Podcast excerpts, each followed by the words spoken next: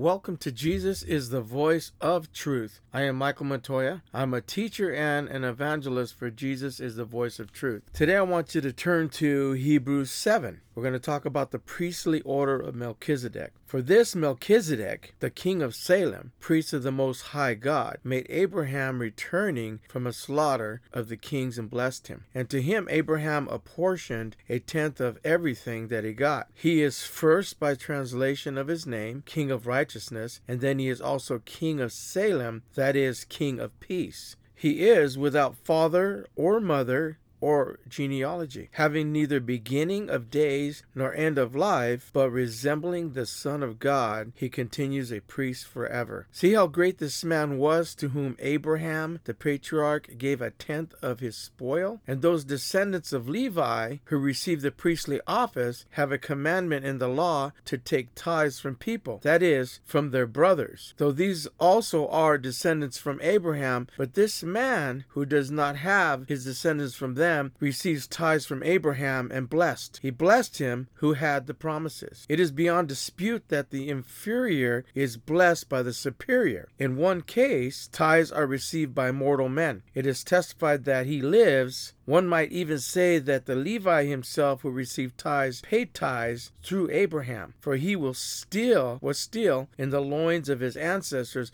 when Melchizedek met him. Jesus compared to Melchizedek. Now, if perfection had been attainable through Levitical priesthood, for under it the people received the law, what further need would there have been for another priest to arise after the order of Melchizedek, rather than one named after the order of Aaron? For when there is a change in the priesthood, there is necessarily a change in the law as well. For the one whom these things are spoken belong to another tribe, for which no one has ever served at the altar. For it is evident that our Lord Jesus was descendant from Judah, and in connection with that tribe, Moses said nothing about priests. This became even more evident when another priest arises in the likeness of Melchizedek, who has become a priest not on the basis of legal requirements concerning bodily descendants, but by the power of the indestructible life. For it is witness of him, you are a priest forever after the order of Melchizedek. For on the one hand, a former commandment is set aside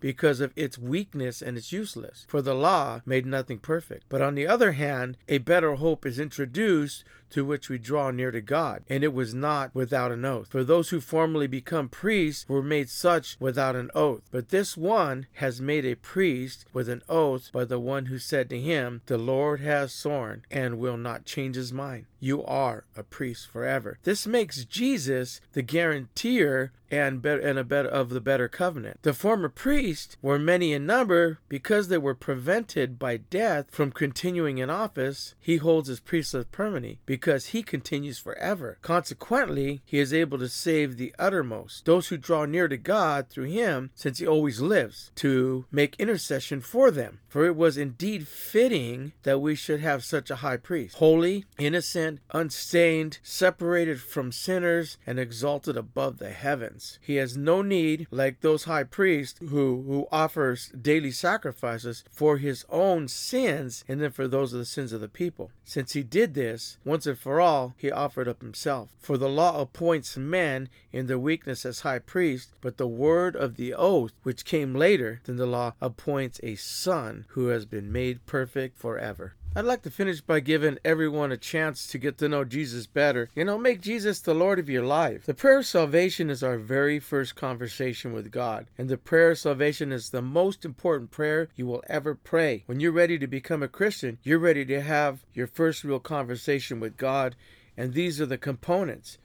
We acknowledge that Jesus Christ is God and that He came to the earth as a man in order to live the sinful life that we could not live, that He died in our place so that we would not have to pay the penalty that we deserve. We confess our past life of sins living for ourselves and not obeying God. We admit that we are ready to trust Jesus Christ as our Lord and Savior. We ask Jesus to come into our heart, take up residence there, and begin living through us. It begins with faith in God. When we pray the prayer of salvation, we're letting God know that we believe his word is true. By the faith he has given us, we choose to believe in him. The Bible tells us that without faith it is impossible to please him. For he who comes to God must believe that he is and that he is a rewarder of those who diligently seek him. Hebrews 11:6. So when we pray asking God for the gift of salvation, we're exercising our free will to acknowledge that we believe in him. That demonstration of faith pleases God because we have freely chosen to know him. We are also confessing our sins. When we pray the prayer of salvation, we're admitting that we've sinned. As the Bible says of everyone saved through Christ alone, for all have sinned and fell short of the glory of God. Romans 3:23. To sin is simply to fall short of the mark as an arrow that does not quite hit the bullseye. The glory of God that we fell short of is found only in Jesus Christ, for it is God who commanded light to shine out of darkness, who has shown in our hearts to give the light of the knowledge of the glory of God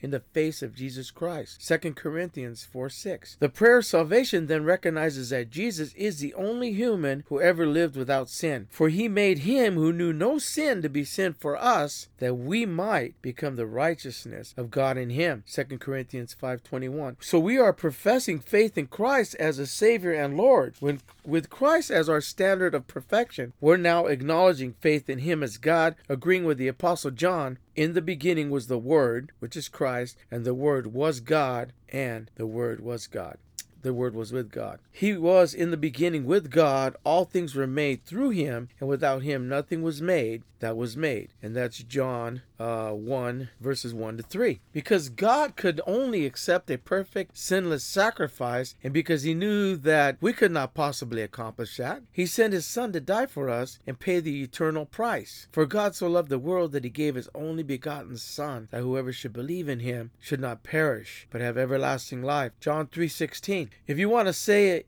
yes today to that and you really mean it with your heart, don't wait a moment longer to start your new life with Jesus Christ. Remember, this prayer is not a magical formula. You are simply expressing your heart to God. If you'd like to, pray this prayer with me. Father, I know that I have broken your laws and my sins have separated me from you. I am truly sorry and I now want to turn away from my pastful sins towards you. Please forgive me and help me avoid sinning again. I believe that your Son, Jesus Christ, died for my sins, was resurrected from the dead, is alive, and hears my prayers today. I invite Jesus to become the Lord of my life, to rule and reign in my heart from this day forward. So please send your Holy Spirit to help me obey you and to do your will for the rest of my life. In Jesus' name I pray, Amen. So now you're thinking, I've prayed it now, what happens next? If you prayed this prayer of salvation, with true conviction in your heart, you are now a follower of Jesus Christ. This is a fact. Whether or not you feel any different, you know, religious systems may have you lead to believe that you should feel something like a warm glow, a tingle, or some other mystical experience. In fact, you may and you may not. But if you have prayed the prayer of salvation and you meant it, you are now a follower of Jesus Christ. The Bible tells us that your eternal salvation is secure. That if you confess with your mouth the Lord Jesus and you believe in your heart that God has raised him from the dead, you will be saved. It tells you that in Romans 10 9.